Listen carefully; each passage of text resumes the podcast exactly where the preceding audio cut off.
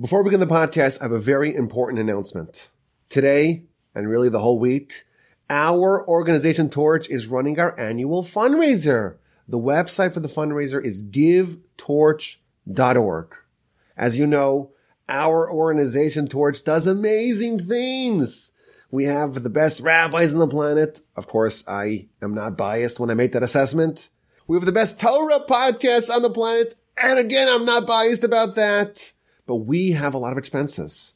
We're a nonprofit. There is no steady flow of income.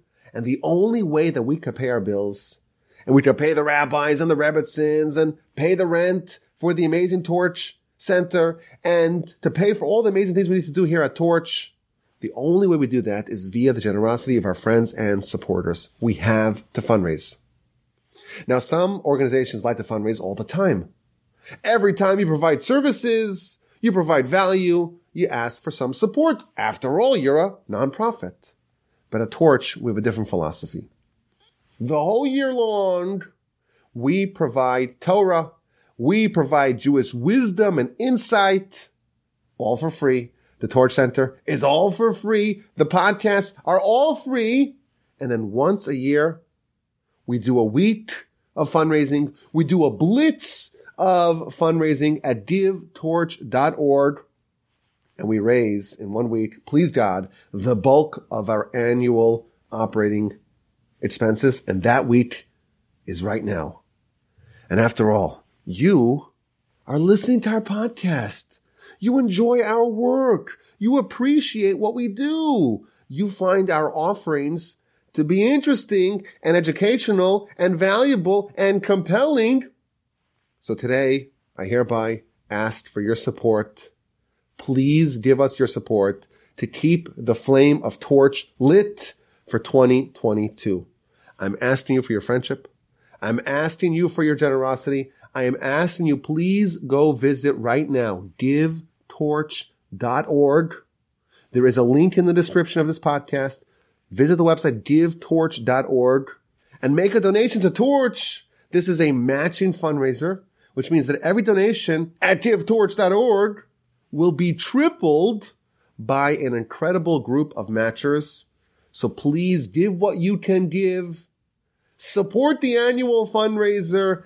Amplify your donation. It's going to be tripled and help make this campaign a success. If everyone listening right now stops what they're doing and visits givetorch.org and gives what they can give, this campaign will be a success and the great work of Torch will continue. The flame of Torch will continue. It will shine brightly for another year. Without your support, I certainly wouldn't be able to do the podcasts. Torch wouldn't be able to be functional. We'd have to close. And I, I don't know what I would do. I would maybe sell mortgages or cabinets, work in healthcare, become a lawyer. I'd have to find a new job. But thanks to you, thanks to the generosity of the supporters of our organization Torch, Torch is able to teach and spread Torah in never before seen scales just via the podcasts. This year, this past year in 2021, we eclipsed more than a half a million downloads and we were perennially listed amongst the top podcasts in Judaism. And I want to stress this amazing accomplishment. It's not mine. It's not ours, the great team here at Torch. This is the handiwork of all of you who supported our organization. Us together accomplished these amazing accomplishments over this past year here at Torch. We don't believe that we have any donors, even though you may go to givetorch.org and make a donation and you'll get an email that says, thank you for your donation. We don't look at donors as donors. We view them as partners. Whatever merit we get from the unprecedented amount of Torah and Jewish heritage and Jewish history that we spread here at Torch, whatever merit we get, that's divided between us, the amazing team at Torch, and the partners who support our work. You have my pledge. If you invest in us, if you invest in our team here at Torch, if you become a partner at givetorch.org, I commit myself, please God, with help of the Almighty, to work tirelessly over the upcoming year on behalf of you, my partner. I commit to give 110% to advance the goals of connecting Jews and Judaism over this upcoming year if you're my partner. And I'll tell you that this past year, it was of course a crazy year, as every year seems to be, but the light of torch and the flame of torch was burning brightly the entire year.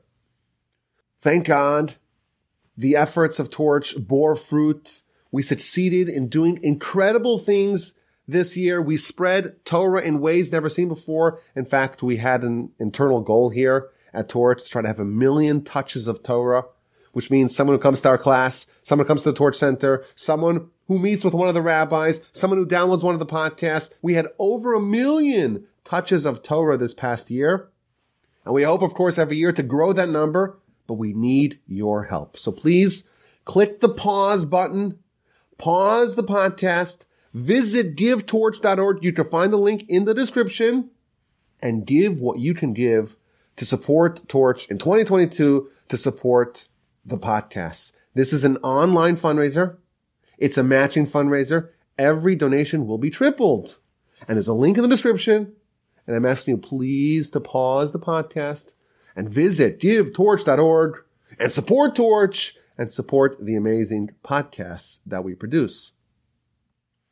Now I know from previous years that when I make this appeal, the one annual appeal to go to givetorch.org, some of y'all will say, you know what? Rabbi, you convinced me.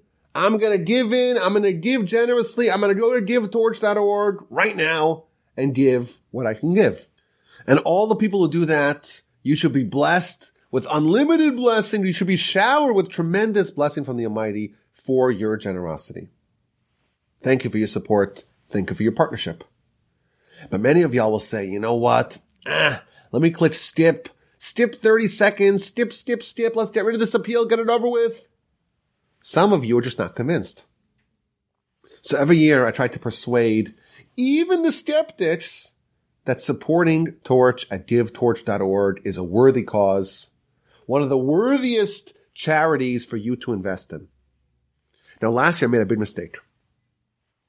Last year, I tried to persuade you by doing something really foolish and really reckless. Last year, I decided to give up my cell phone number, 713-301-3611, to the whole world. Whoever listens to this podcast will know my number. What a terrible mistake I did last year. Why would anyone share their cell phone number and tell the world that it's 713-301-3611? Who knows who may call him? Who may text him at 713-301-3611? That's what I did last year. And this year, I'm not making that same mistake. This year, I'm not going to be giving out my cell phone number. This year, I'm going to try to speak to your heart and to your logic. So if you've never given and you say, you know what? Yeah, they do some great work. Yeah, I enjoy the podcast. You know what? The Torch Center sounds kind of swell, but you've never pulled the trigger to become partner. Now is the time for you to invest your charity dollars, your charity dinars, your charity pound sterling in Torch. And here's my argument. You're giving tzedakah, you're giving charity anyhow. You're supporting worthy causes anyhow. Why not allocate some of your support, some of your charity dollars, some of your charity funds, some of your generosity to Torch? to support the amazing work that we do here. I think the torch is maybe one of the worthiest causes there is. After all, we're trying to connect Jews and Judaism. Is there a greater mission than that? But also, we offer the best bang for your buck. We have a shoestring operation here.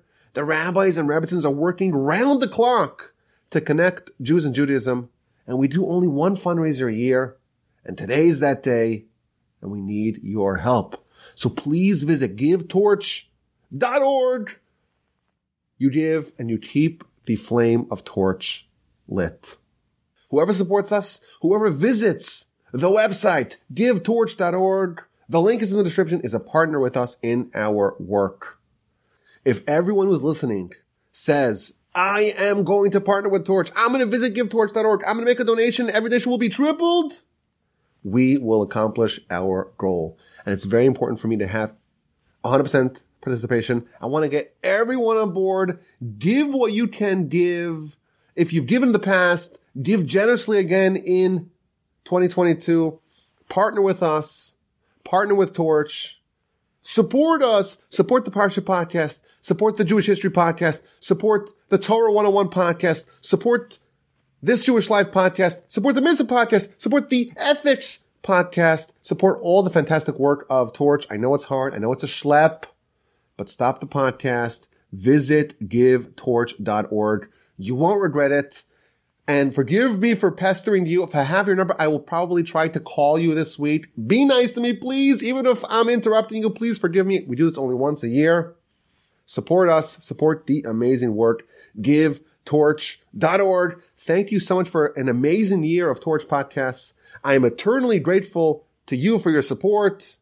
Thank you for listening. Please God, the campaign will be a smashing success and Torch will have another fabulous year. And we're going to have this tough conversation, this business meeting again next year. But right now, I need you to visit givetorch.org and give what you can give. And as always, my email address is rabbiwolbe@gmail.com. And now to the podcast. Today's subject is a bit scary, a bit spooky, and it's perhaps not for the faint of heart. Because today we're going to be discussing what happens after you die. And death is a bit scary. It's a bit terrifying. And it's a subject that we have to approach gingerly. In our previous sessions, we talked about the general concept of reward and punishment. And we spoke about some of the unique defining characteristics of divine punishment and how divine punishment differs from human reward and punishment and the systems of God are different. And we spoke about how this subject in this 11th principle is a really big one and it covers all kinds of different venues and arenas of reward and punishment. And it's such a big subject, such a sprawling subject. It's a little bit difficult to unpack. And therefore I thought it was a good idea to try to kind of look at the big picture and to try to attempt to construct an eschatological timeline of what happens after you die. Now this subject is vast. I always say that, you know, this world we think of as life and what comes afterwards, well, that's the afterlife. That's the after party. According to Jewish philosophy, our life here is the aberration.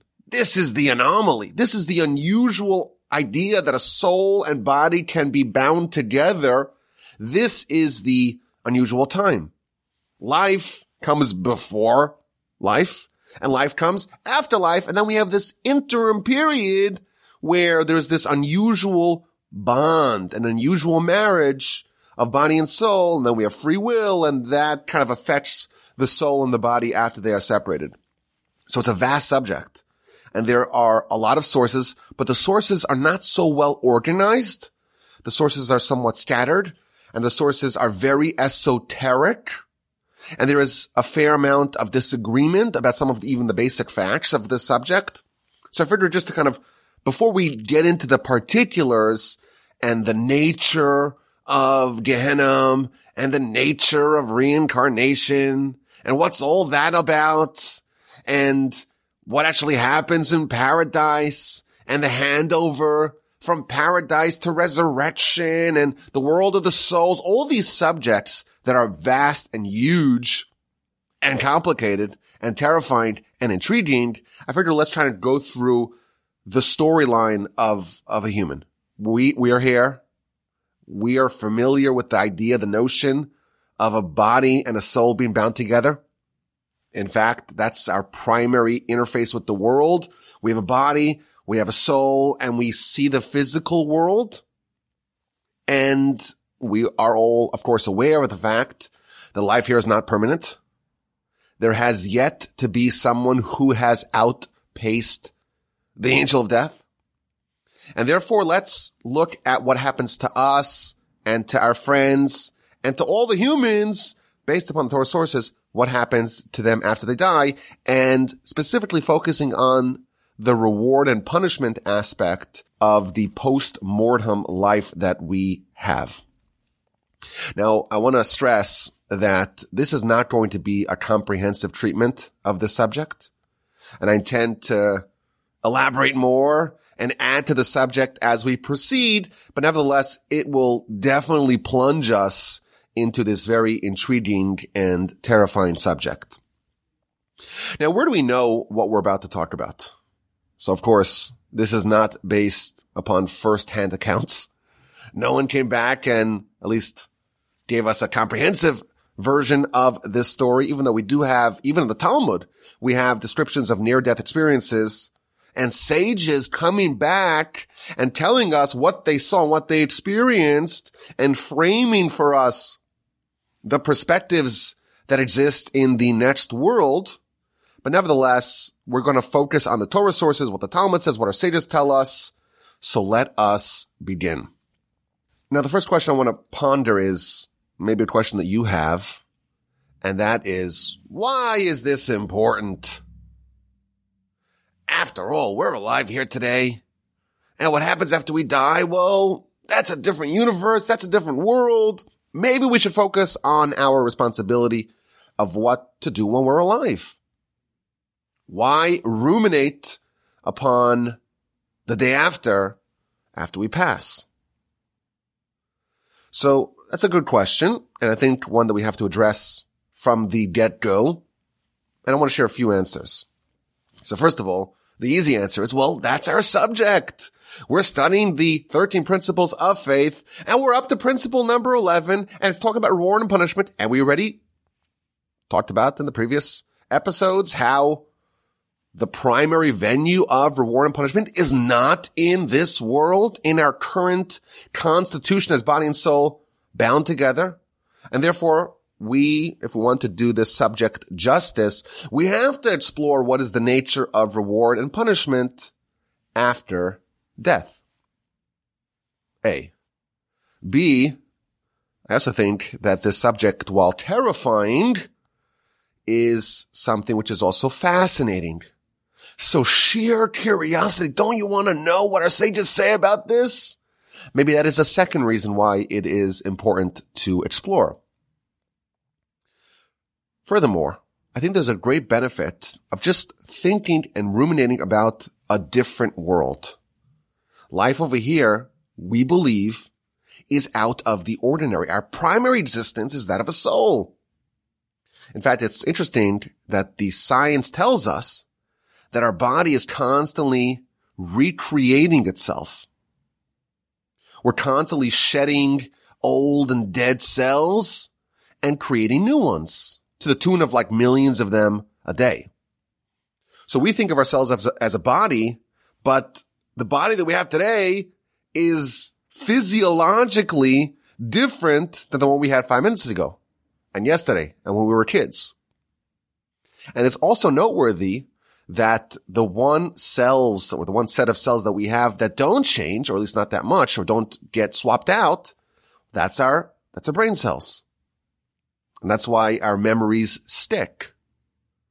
And it's kind of like a, an, an analogy to this idea we have a spiritual component and that is really us. And that is what sticks. And that is the consistent part of our existence from a child to an adult to an old person.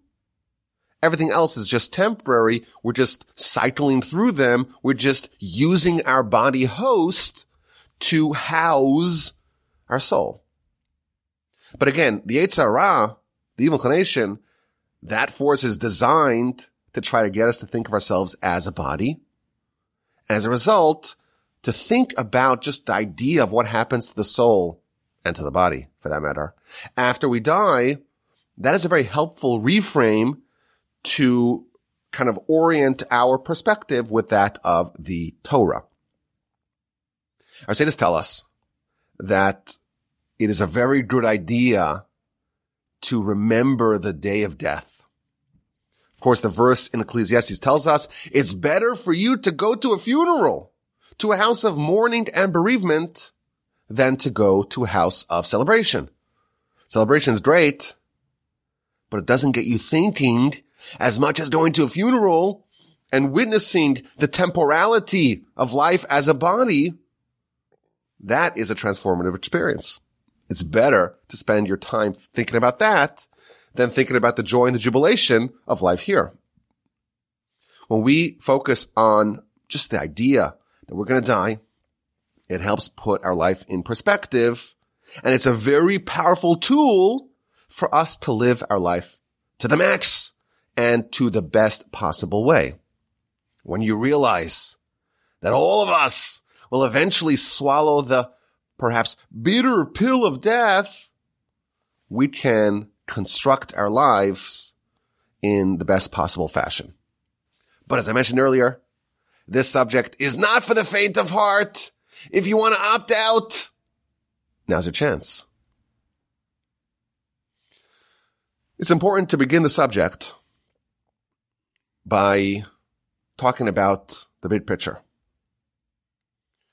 The Almighty created the world, we're told in all the sources, to give and to benefit others. When there was no other creations, God had no one to give to. God wanted to give. He created the existence to be a receptacle, a vessel of God's goodness and benevolence. But God wanted to give in a perfect fashion, and therefore he created a human who can, via their free will, choose good and thereby earn good and earn perfect goodness. That is a truncated version of what our sages tell us about the reason why God created the world. When we look at what happens after you die, it's important to remember that everything that happens the overarching objective of all the terrifying things we're going to read about and learn about, the overall objective is for the benefit of man, of mankind, and to best prime and position the person to be worthy of great reward and divine goodness. Now, the primary benefit, the primary venue of reward is a mode of existence that we call Olam Haba, the world to come. Now, when is Olam Haba? And where is Olam Haba? And how does it fit into the paradigm of what happens after you die in the world of the souls and the Gehenna and the paradise and the resurrection? That is a very complicated question that, please God, we will still get to but we're going to approach the subject gently and slowly and methodically. And please God, eventually we'll get to all those questions. But it's important to remember that what happens after you die are all these steps to try to best position you to be able to be worthy, to be able to be meritorious of ending up in the ultimate reward in Olam Haba. everything that happens in the interim from when you die and you're judged in the various different ways and you end up in one of the various different locations or experiences detailed below, it's there to position you to be a good candidate for Olam Haba. In that framework, let's discuss the question, what actually happens after you die? And of course, the best place to start is not with what happens after you die, but with what happens before you die. And what happens during death. What happens when you die. So Shadis tell us in the book of Shabbos on page 55 the following idea. Death can only be the result of sin. Amar Rav Ami. Rav Ami said, Ain misa below chait. There is no death absent sin. Says Rashi, Vecheto shall adam. And a person's sin, that is what causes them death. Interesting. We think of death as old age, heart disease, cancer, COVID, whatever it is, God forbid. Talmud tells us, well, actually, there's a spiritual aspect of this. If a person is completely free of any sin, they won't die. Interesting. Says the Talmud, wait a minute. What about Moshe and Aaron? The two greatest people we've ever had. They died. Where was their sin? Says the Talmud, Moshe and Aaron also sinned.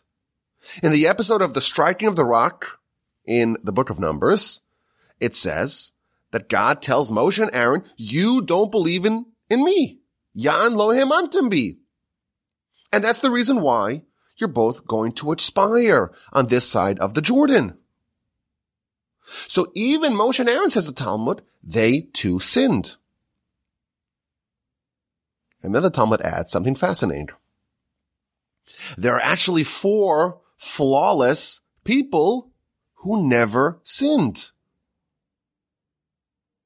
And they are Benjamin, son of Jacob, Amram, father of Moshe, Jesse, Yishai, the father of David, and Kilov, the son of David.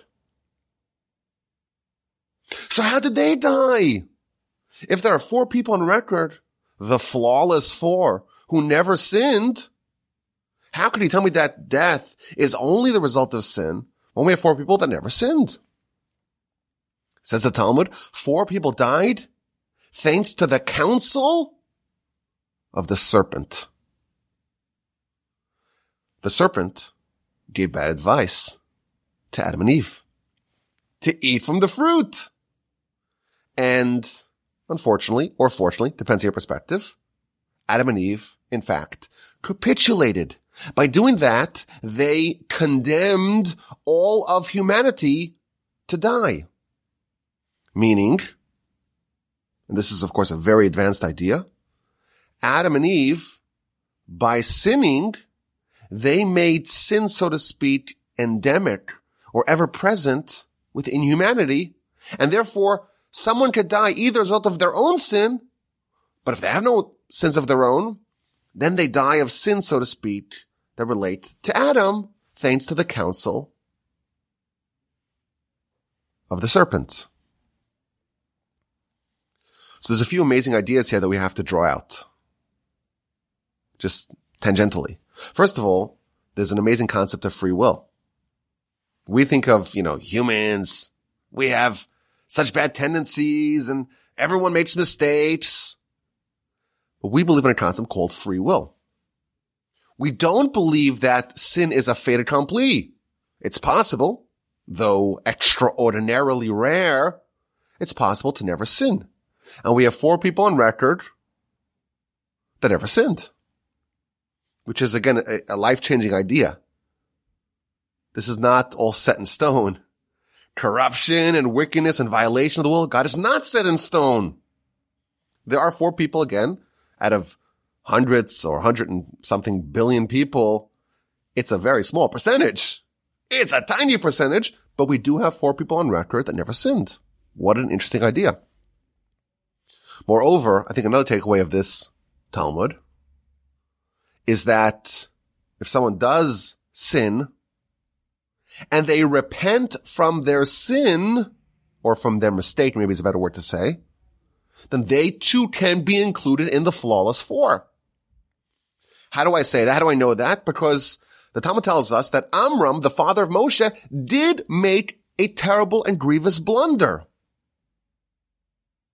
The Talmud says that when Pharaoh made the decree that all male boys are thrown into the water in Exodus chapter one, Amram divorced his wife, Yocheved. And everyone saw Amram, the greatest person of the generation, do that. And they said, I'm going to do the same thing myself. So everyone else divorced their wives. And then a six-year-old girl changed the course of all of Jewish history. And that is Miriam. Miriam is the six-year-old daughter of Amram. And she tells her father, you are worse than Pharaoh. You think Pharaoh's a terrible guy? You're worse. Why? Because Pharaoh only decreed on the males. And by separating husbands and wives across the nation, you're decreeing against males and females. Pharaoh wants to destroy them in this world. You, by preventing people from being born, are destroying them in this world and in the next world. And Pharaoh, we don't know if his decree is going to be fulfilled, but you, you're a righteous person, your decree will be fulfilled. So Amram, course corrected. He remarried his wife, and everyone else remarried their wives. It seems like Miriam had a good point. She told her father that you did something that's worth, worse than Pharaoh. Amram was not mistake free, but he fixed it. He repented. He course corrected. He wasn't mistakeless, but he was still sinless. A mistake that is fixed is not a sin, evidently from this Talmud. Now you could ask the question, what about Moshe and Aaron? Moshe and Aaron they certainly repented from hitting the rock. How come they're not included in the flawless four? The answer to that is that there are certain kinds of misdeeds that can only be fixed after someone's lifetime has concluded. Talmud tells us that something that relates to Chillul Hashem, desecration of God's name, that can only be fixed with a person's death. And because Moshe and Aaron, their mistake, again, on their level, of course, but their mistake had something to do with not presenting God in the proper light. Therefore, there was no way for them to completely cleanse themselves of that transgression, and they died not due to the counsel of the serpent, but due to their own misdeeds. But this is the principle I want to pull out of this idea that death is a result of sin, with the exception of the flawless four. Now, on a more granular level, there is an angel called the angel of death, the Malach Hamaves, that extracts the soul from a person and kills them. And the Talmud in the book of Bava Basra, page 16a, tells us that this angel of death is an outgrowth of two other angels, namely the Yetzer Hara and the Satan. Who Satan? Who Yetzer Hara? Who Malach Hamaves? This is all the same thing. There are three names to this force. The Yetzer Hara tries to get a person to sin. The Satan tries to present the arguments for a person's guilt before God. And the angel of death extracts the soul. This is the executioner, judge, jury, and executioner. That is the angel of death. So this is the same idea. The power that the angel of death has to kill a person, that all stems from the success of the Yetzer Hara in getting a person to sin. And on an even more granular level, the Talmud tells us that the Yetzer Hara has seven names. This is the Talmud, book of Sukkah, page 52a. There are seven names to the Yetzer Hara, meaning that there are seven different aspects or components to this force. And those seven names are Ra, evil, Arel, foreskin, Tame, impure, Sone, a hater, Michshal, a stumbling block, Evan, a stone, and Sphoni, an internal one. Our sages, in addition, tell us that these seven different names correspond to seven different categories of sin, which is, of course, a concept plagiarized poorly by the Christians. There are seven general categories of sin and they are envy, lust, arrogance, stinginess, licentiousness, hatred of other people, and idleness, wasting time. And our sages tell us in the Talmud that the Yetzer Hara, the evil inclination, which is also the Satan, which is also the angel of death, it's described as a seven-headed serpent. There are seven different forces at play. Oh, and the Talmud also tells us that there are seven names of Gehenna. This is the Talmud book of Eruvin 19a. There are seven forces of the Yetzer Hara trying to get us to do seven different categories of sin, and each category of sin has to be cleansed in a different aspect of purgatory. And the Talmud, in the book of Brachos, page 4b, at the very beginning of the Talmud tells us, this is to bring this point home, the angel of death has eight powers. What are the eight powers of the angel of death? The seven categories of sin of the Yetzer Hara that a person does on their own. And then there's the eighth power, and that is the counsel of the serpent. How can the angel of death extract a person's soul? In one of eight ways. Either the seven categories of the Yetzer Hara, the seven categories of sin, the seven different aspects of purgatory that are cleansed or that cleanse, that fix, that rectify, that undo these seven forces of sin. Each one of those heads of the serpent is one power of the angel of death. And if a person is not guilty of any of them, they're part of the flawless four, then there's the sin of Adam, the eighth power of the angel of death, which again condemned mankind to die, and that may be the cause of their demise. So our question is, what happens after you die? We started off by saying what happens before you die. Before you die, there has to be some license given to the angel of death. And that license could be one of eight different things. So on a simple level, we said there's no sin. I'm sorry, there's no death without sin, with the exception of the flawless four. And then we talked about the next level of this idea that the and the angel of death are two aspects of one entity. The angel of death only has power when someone sins. And finally, we have the Yetzer Hara has seven names for the seven categories of sin. And the seven names of Gehenna correspond to those seven categories of sin. But the angel of death has eight powers, the seven sins induced by the Yetzer Hara, and one from Adam. That is the judgment, and these are the grounds for a person to be taken away. That's before death. During death, we find the following interesting teaching in the Talmud that connects the Yetzer Hara with the angel of death. The Yetzer Hara is not necessarily viewed by us as an enemy. In fact, we actually adopt the agenda of the Yetzer Hara in our lifetime. The Yetzer Hara says, oh, pursue this and pursue that. And we think we want it. We view the Yetzer Hara as our friend. He's helping us fulfill our desire for pleasure in this world. He's helping us pursue our goals. At the moment of death, the Yetzer Hara changes from the Yetzer Hara aspect to the angel of death aspects, freaks us all out.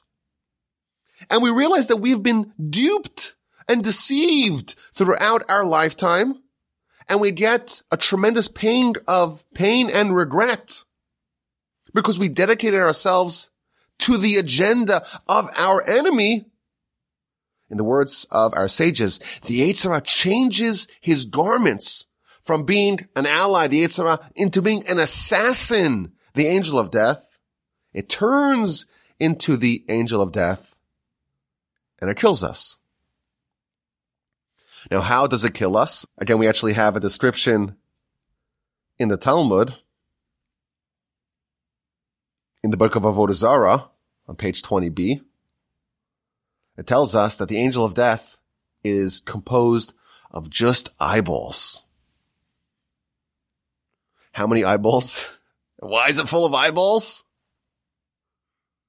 So, our sages tell us that there are 365 transgressions in the Torah. And of course, if God says don't do something, we should all listen. We should all obey unquestioningly. Comes along the Yetzer Hara, and in every one of these aspects is able to show us with this eye a different reason. Oh, it's not a problem. Oh, it's not really a violation. Oh, it's okay. Oh, the Almighty understands. This force is comprised of 365 different eyeballs. Now, during our lifetime, we think of it as a friend, but at the moment of death, we see what it really is. And of course, it terrifies us completely.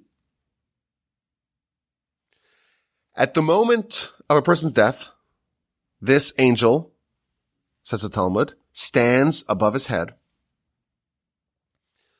unsheaths a sword. On the tip of the sword, there is a drop of poison. And when the patient sees the angel of death, says the Talmud, they get so shaken up and terrified that they open their mouth and the angel of death flings the drop of poison into their mouth.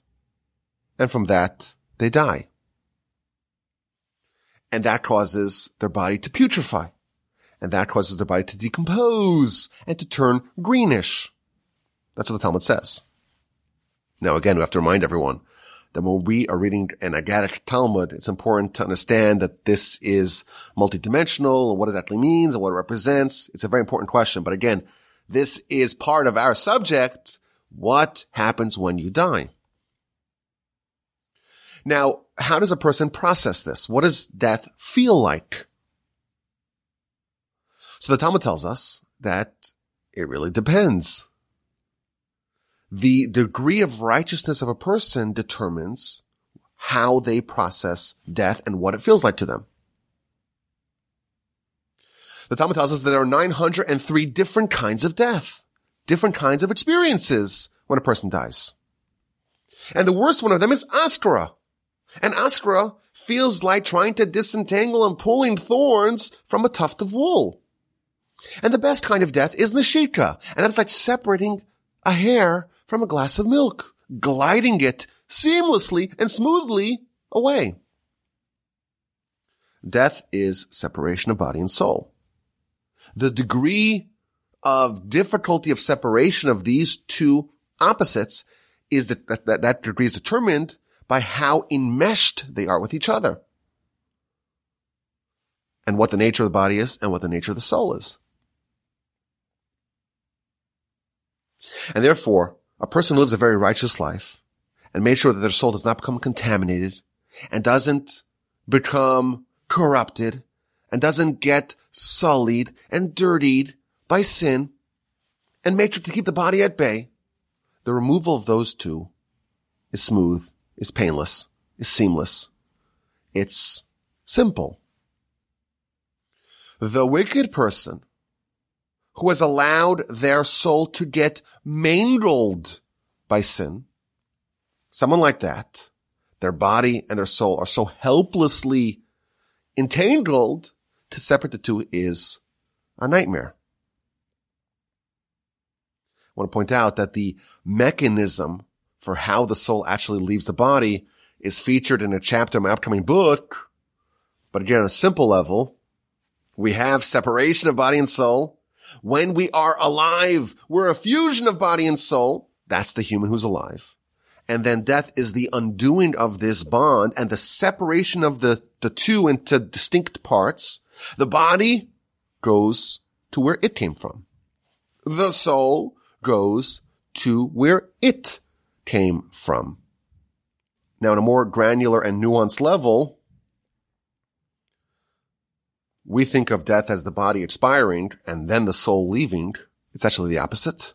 The soul leaves and the soul, which was the animating factor of the body, if that's removed, the body becomes, as they say, a paperweight, a useless hunk of flesh. Not just useless, it's a liability. It starts to putrefy. It starts to decompose. The soul is what gives life, what the Almighty contributes, so to speak, into the concoction of man, mankind. The Almighty withdraws it and the body is now useless. So when we talk about death, it's important to stress that the nature of death and how it's processed, it's not uniform. The nature of a person's death is a direct result of what kind of life that person led. What's the condition of the body? What's the condition of the soul? And how much are they interwoven and entangled in each other? That will determine how difficult and how painful death is. When a person sins, they are linking their body and their soul. And the more a person sins, the more the soul becomes sullied and entangled, and the more difficult it is to separate the two. When a righteous person dies, their soul has been preserved in its purity, and it is seamlessly separated from its body host in a painless fashion. So that's the description of death. What happens next? What happens after death? So again, we mentioned this earlier, but the verse tells us that the dust returns to dust and the spirit returns to God. The body goes to where it came from. The soul goes to where it came from. The soul, a person's consciousness remains as it did earlier, but it's actually more heightened. As the period of death gets further and further away, the soul and its focus and its consciousness gets further and further away from the body. The soul, right after death, actually has acute awareness of the body and what the body is undergoing. And as time progresses, the soul distances itself further and further away from the body. And there are all kinds of milestones. You know, you have from the death and until the funeral, from the funeral until the burial, and then the eulogy. The eulogy, in fact, the Talmud tells us may serve as an indication as whether the person is a good person or a righteous person or a wicked person. And there are various stages of the burial. And then there's the seven days, the Shiva period. And then there's the 30 days, the, the Shloshim. And then there's the 12 months. The soul and body are gradually separating from each other. And the soul is moving on to the more ethereal realms right after death, the soul, the dismembered soul, sees exactly what is happening to the body. It's still very closely associated with it.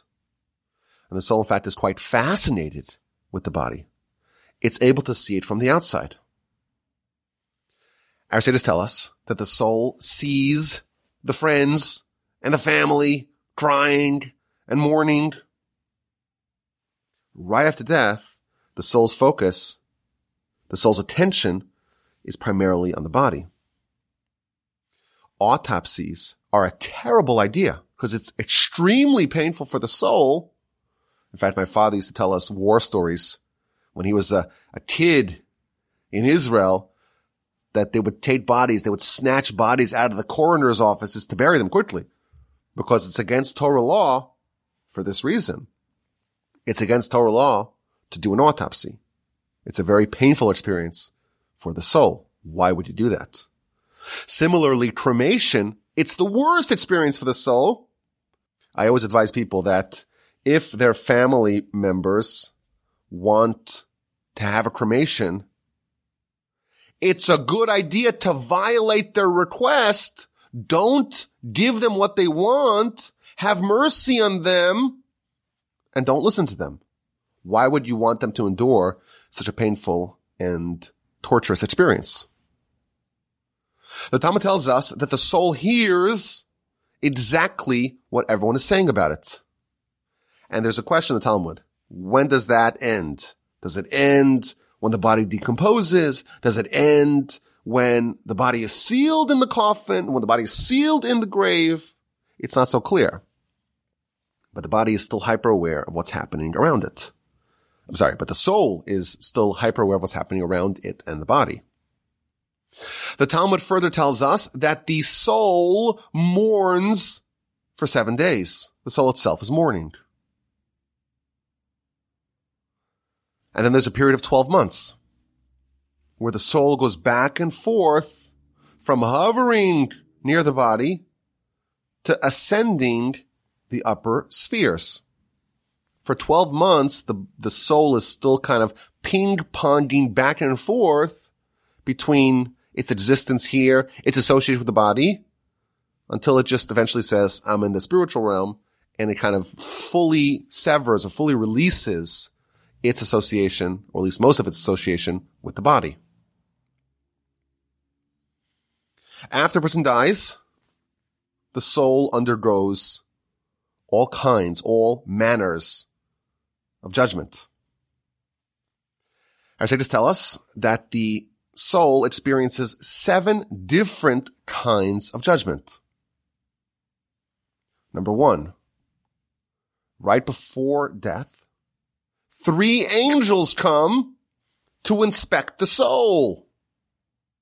One angel calculates all the seconds that the person was alive to figure out what did they do with the golden opportunities that they were given. The second angel calculates all the transgressions that they did. The third angel is the same angel that accompanied the child in utero and taught it Torah. And the third angel says, it's there to inspect, how much of what I taught you have you retained? And that's the first level of judgment. The second level of judgment is after death, when the person is being led to the grave they're being judged. And the declaration that is said before the wicked is woe to this person who rebelled against the king. The third level of judgment is when the person is being placed in the grave below. They are being judged on high. The fourth level of judgment is what's called chibut hakever, which literally means well, let's not translate it literally, but it means the judgment and punishment in the grave where every limb and organ that, so to speak, divorced itself from God is going to be treated and punished and addressed and judged relative to its behavior. The fifth level of judgment is the worms and maggots. That are nibbling on a person's flesh. The sixth level is what's called kaf hakela, the slingshot treatment. And finally, level seven is Gehenna. Now, what happens in the grave, the thing I didn't want to translate, it's actually, we, we could translate, we call it the beating of the grave. There are some very scary descriptions and again, I warned you this is going to be a little scary. so pardon me. Forgive me. Our sages describe angels coming with chains and demanding from the person to tell the angels the person's name. And the wicked don't know their own name. Nay, the name, of course, represents a person's essence and mission. If a person does not know their name, that's an indication that they have not fulfilled their mission. And the angels whip the person with those chains. How do you not know your name? You lived for 70, 80, 90, 100 years. What do you do? How come you didn't live up to the expectations of you? This is why, by the way, at the end of the Amidah prayer, there is a tradition to say a verse that has your name hinted into it so you never forget it. In addition, the body can feel the worms and maggots nibbling on it. And the deep insight behind this is that to the degree that a person lived their life as a body, meaning that they prioritized their physical existence and ignored, neglected, and deprioritized their life as a soul, the more association they had with their identity, that I'm a body, the more they experience what the body experiences. If someone is living their life as a soul and the body is so incidental, they don't feel the experience of the body because that's not their identity. Your identity is how you choose to live. And the experience that the body undergoes, well, that's something the body undergoes. If that's not your identity, it's not something you need to worry about. Now, this slingshot treatment that I mentioned is featured in the Talmud and elaborated upon in the Esoterica. That's the idea, again, the way it's described in the Talmud, that there are angels on either side of the world and they, they're taking souls and they're giving them the slingshot treatment, slinging them from one to the other. What that means, I don't know. But the Zohar tells us that this is the worst experience of them all. Now, the purpose of this, as I understand it, is to try to shake the soul free of its contaminants. And again, as I mentioned on the onset, the objective of everything that happens after a person dies is to try to prepare the soul for the afterlife, for Olam Haba. But the soul has all these contaminants. There's all these thorns that are still stuck there. We're going to shake it very violently until those thorns are removed. And therefore we got to sling it back and forth until there is the ability to view the soul absent its contaminants. And the seventh level of judgment is the goal. That's where we want to end up because that's Gehenna and that is the purgatory where the purification process, where the fixing process can begin. Again, the objective is to try to restore the soul to its pre-corruption condition so that it can be worthy and meritorious to end up in the afterlife. Or perhaps for a different end as we shall see. But again, the critical point in all these layers and levels of judgment is that the more someone lives as a body, the more that its identity is associated with the body, the more it, so to speak, the consciousness lingers and feels the pain of the body. A soulful person is someone that lives as a soul and that identity is not connected to the body and it does not experience what the body experiences. Now, this judgment that we talked about is much more connected to a sinner, to a wicked person. A righteous person experiences these times in a very different fashion. After a righteous person dies, we're told that they actually encounter the forefathers, Abraham, Isaac, and Jacob. And although they experience all these junctures of judgment, if they are righteous, it's an easier and more pleasant experience.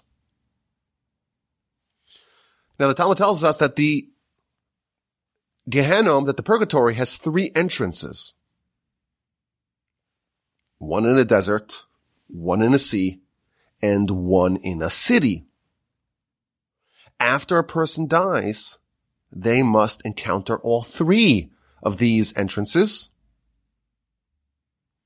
They are going to experience or encounter these three entrances and they have to be inspected as to whether or not they need a cleansing of this, that, or the other variety of purgatory. The Talmud tells us that the Torah, Torah and mitzvos, protect us from all three. They are the Kevlar that protects us against Gehenna. A righteous person will pass by Gehenna, a completely righteous person will pass by Gehenna and will go to a place called Gan Eden. Eden, paradise. But even Eden and paradise, those exist on multiple levels and dimensions. You have seven different layers of paradise until you have the higher paradise. And it takes a minimum of 12 months to get from the lowest level of paradise until the highest level of paradise. The ultimate destiny of the soul in this dimension is to end up ensconced underneath the divine throne of glory. But to get there, it's got to go through all these hoops to arrive at that destination. We're told that in paradise, the righteous are invited to give a Torah discourse for 180 days. And all the sages and all the righteous people call us and say, let's hear what you have studied in the mighty Torah. Give it to us. What did you learn? Let us witness your accomplishments. So we have two parallel tracks here. And again, this is two general statements, two parallel tracks. It's really everyone is an individual, but in general, you have the, the wicked and they got to go through all these levels of purification and priming just to be able to end up in Gehenna, which is the purification and the fixing. And then you have the righteous. They experience a much more pleasant preparation for paradise after the wicked spend some time in Gehenna, it seems that the wicked can indeed end up in the same place. They can end up in paradise as well. The Talmud tells us in the book of Rosh Hashanah, page 17a, the wicked ones, the sinners, they descend into Gehenna for 12 months. After 12 months, their bodies are destroyed, their souls are burnt, and a wind comes and scatters them underneath the feet of the righteous. What this means, as I understand it, is that the purpose of Gehenna is ultimately to allow to facilitate that a person who is wicked, whose soul had alloys and contaminants and impurities, that person can eventually end up in paradise. Sometimes you have to spend the full 12 months of cleansing and purification to be able to end up underneath the feet of the righteous in paradise. Only if someone is completely free of any sin do they not make a pit stop in Gehenna. So it's actually ironic that we do want to end up in hell, purgatory, Gehenna, because that means that we are in a process of trying to perfect and purify ourselves to eventually make it to Gan Eden, to paradise. This experience of Gehenna is matched out at a year, 365 days. Why is it matched out at a year? So perhaps the answer is the Talmud tells us that there are 365 negative commandments, prohibitive commandments in the Torah. Perhaps this is speculation, but perhaps every single one of those sins, you need a day. There's one day in purgatory where that sin and that contaminant is addressed. And therefore, if someone is a complete sinner, they are flawed in all 365 dimensions. They'll need the full 12 months. So we have two ways, so to speak, to end up in paradise. The righteous way, the wicked way. Both of these people have to undergo all these various series of judgment and eventually they end up whatever level permitting in a certain degree of paradise. There is a third track. There's a third track, and that is the track that we call reincarnation. If a person is flawed, they need to have those flaws ameliorated, addressed, remedied. before they are qualified to end up in Gan Eden. But there's a difference between a person being flawed and a person not accomplishing their mission in life. You could accomplish a mission, but still have some sort of flaws, some blemishes, some, some shortcomings. That person has to be cleansed and purified, remove those flaws and shortcomings so that you can end up in the next stage in the paradise. If a person has completely not fulfilled their mission, they need to go back. They need to be returned to the world of action, to this world, so that they could finally finish and accomplish their task in life. So perhaps we can say broadly, after someone dies, they could end up in one of three general buckets. And of course, there are more buckets as well, but generally speaking, bucket number one is the straight ticket to paradise. Super righteous, completely free of any sin. Straight there. The forefathers will accompany you to your spot and eventually you'll end up in the higher levels of paradise, ensconced underneath the throne of God. The next general bucket well, that's purgatory. You have accomplished your mission. You have some flaws. Let's power wash you. Let's cleanse you. Let's remove those contaminants and alloys. Let's fix those minor problems so that way you can end up in the place that you need to go. And finally, we have the third bucket, and that is where you need to be sent back because you have not yet done what you need to do. Now again, this is a huge, huge subject. Really, all of them are. But the basic idea is you have to be sent back to complete what you did not fix. Now, of course, this, like really everything we're talking about today, this sounds like a very spooky and scary subject. But at its core, it's a very heartening concept. What is the reason why we have the concept of reincarnation? You are being given a second chance. You have to fulfill your mission. Your soul has to do something in order to arrive at its perfected state, in order to eventually end up in Olam Haba, and the Almighty in his benevolence and magnanimity and generosity and kindness and mercy is giving you a second chance.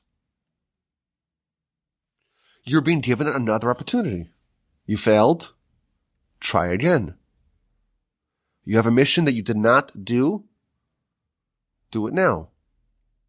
You have flaws that are too grand to be power washed.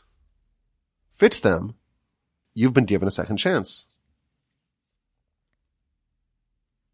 Now it seems to me from the sources that reincarnation happens after a level of Gehenna. If you have a soul that is mangled and flawed, you can't just put that soul back into a body. The person has no chance. The person is doomed from the start. So you have to actually cleanse the soul, but this is not a cleansing that ends up in paradise. This is a cleansing that goes all the way back to step one, square one, the beginning of the story to another body or another earthly entity to start from scratch. Can you do it in your second chance or third chance or even perhaps fourth chance? If you don't accomplish it in your fourth chance, that's it. Four strikes and you're out. You have to at least accomplish a little bit of your mission to be given a fifth chance. If you do nothing, you are doomed. As a result of this idea, it is imperative for us to make a special effort to try to identify the things that we need to fix. Meaning we don't have awareness of our previous lifetimes. We don't know where our soul was and what its history is and what the backstory is and what the flaw was that did not allow us to end up in paradise. But there are some tricks for us to try to identify those flaws. So for example, if you find some sort of sin, some sort of violation of the will of God that seems so irresistible and you can't overcome it. And you're like, why am I so successful in so many other areas? But in this area, I constantly stumble. That is the reason why you were sent back. The area that you experience the most challenge and difficulty to fulfill the will of God is precisely the location, the area of your character that you were sent back to fix.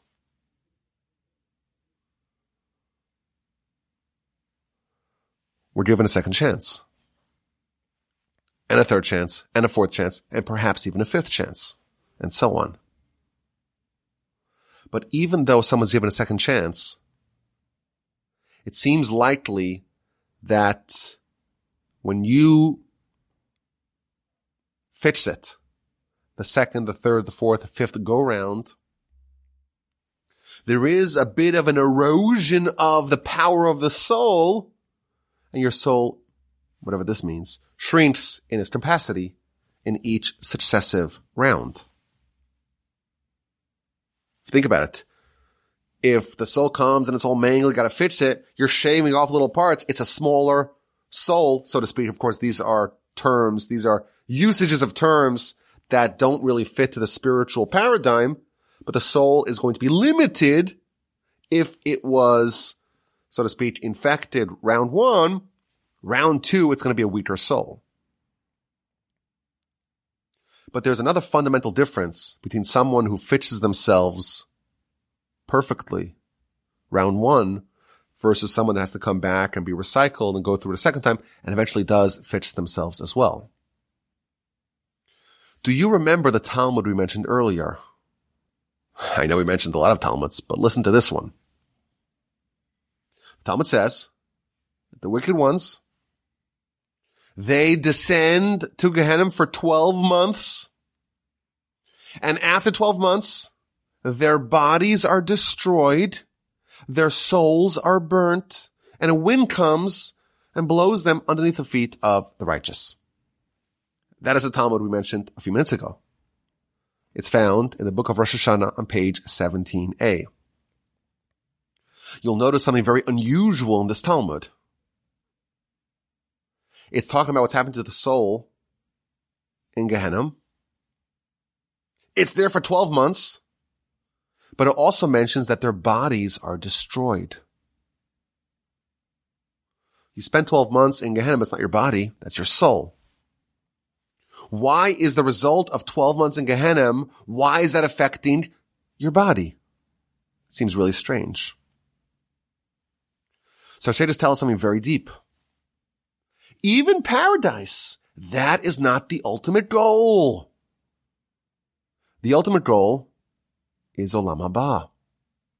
A subject that we will, please God, discuss at length. Olam Haba comes, at least apparently from the sources, but like I mentioned earlier, a lot of these subjects are subject to great dispute but Olam Haba is the world that comes after the resurrection. So someone's resurrected, body and soul reunite. Isn't that strange? The soul's cleansed, the soul's in paradise, the soul's ensconced underneath the divine throne of glory. And then there's resurrection. Body and soul are reunited. Is the body intact? Is the body fully operational in Olam Haba? The answer is it depends.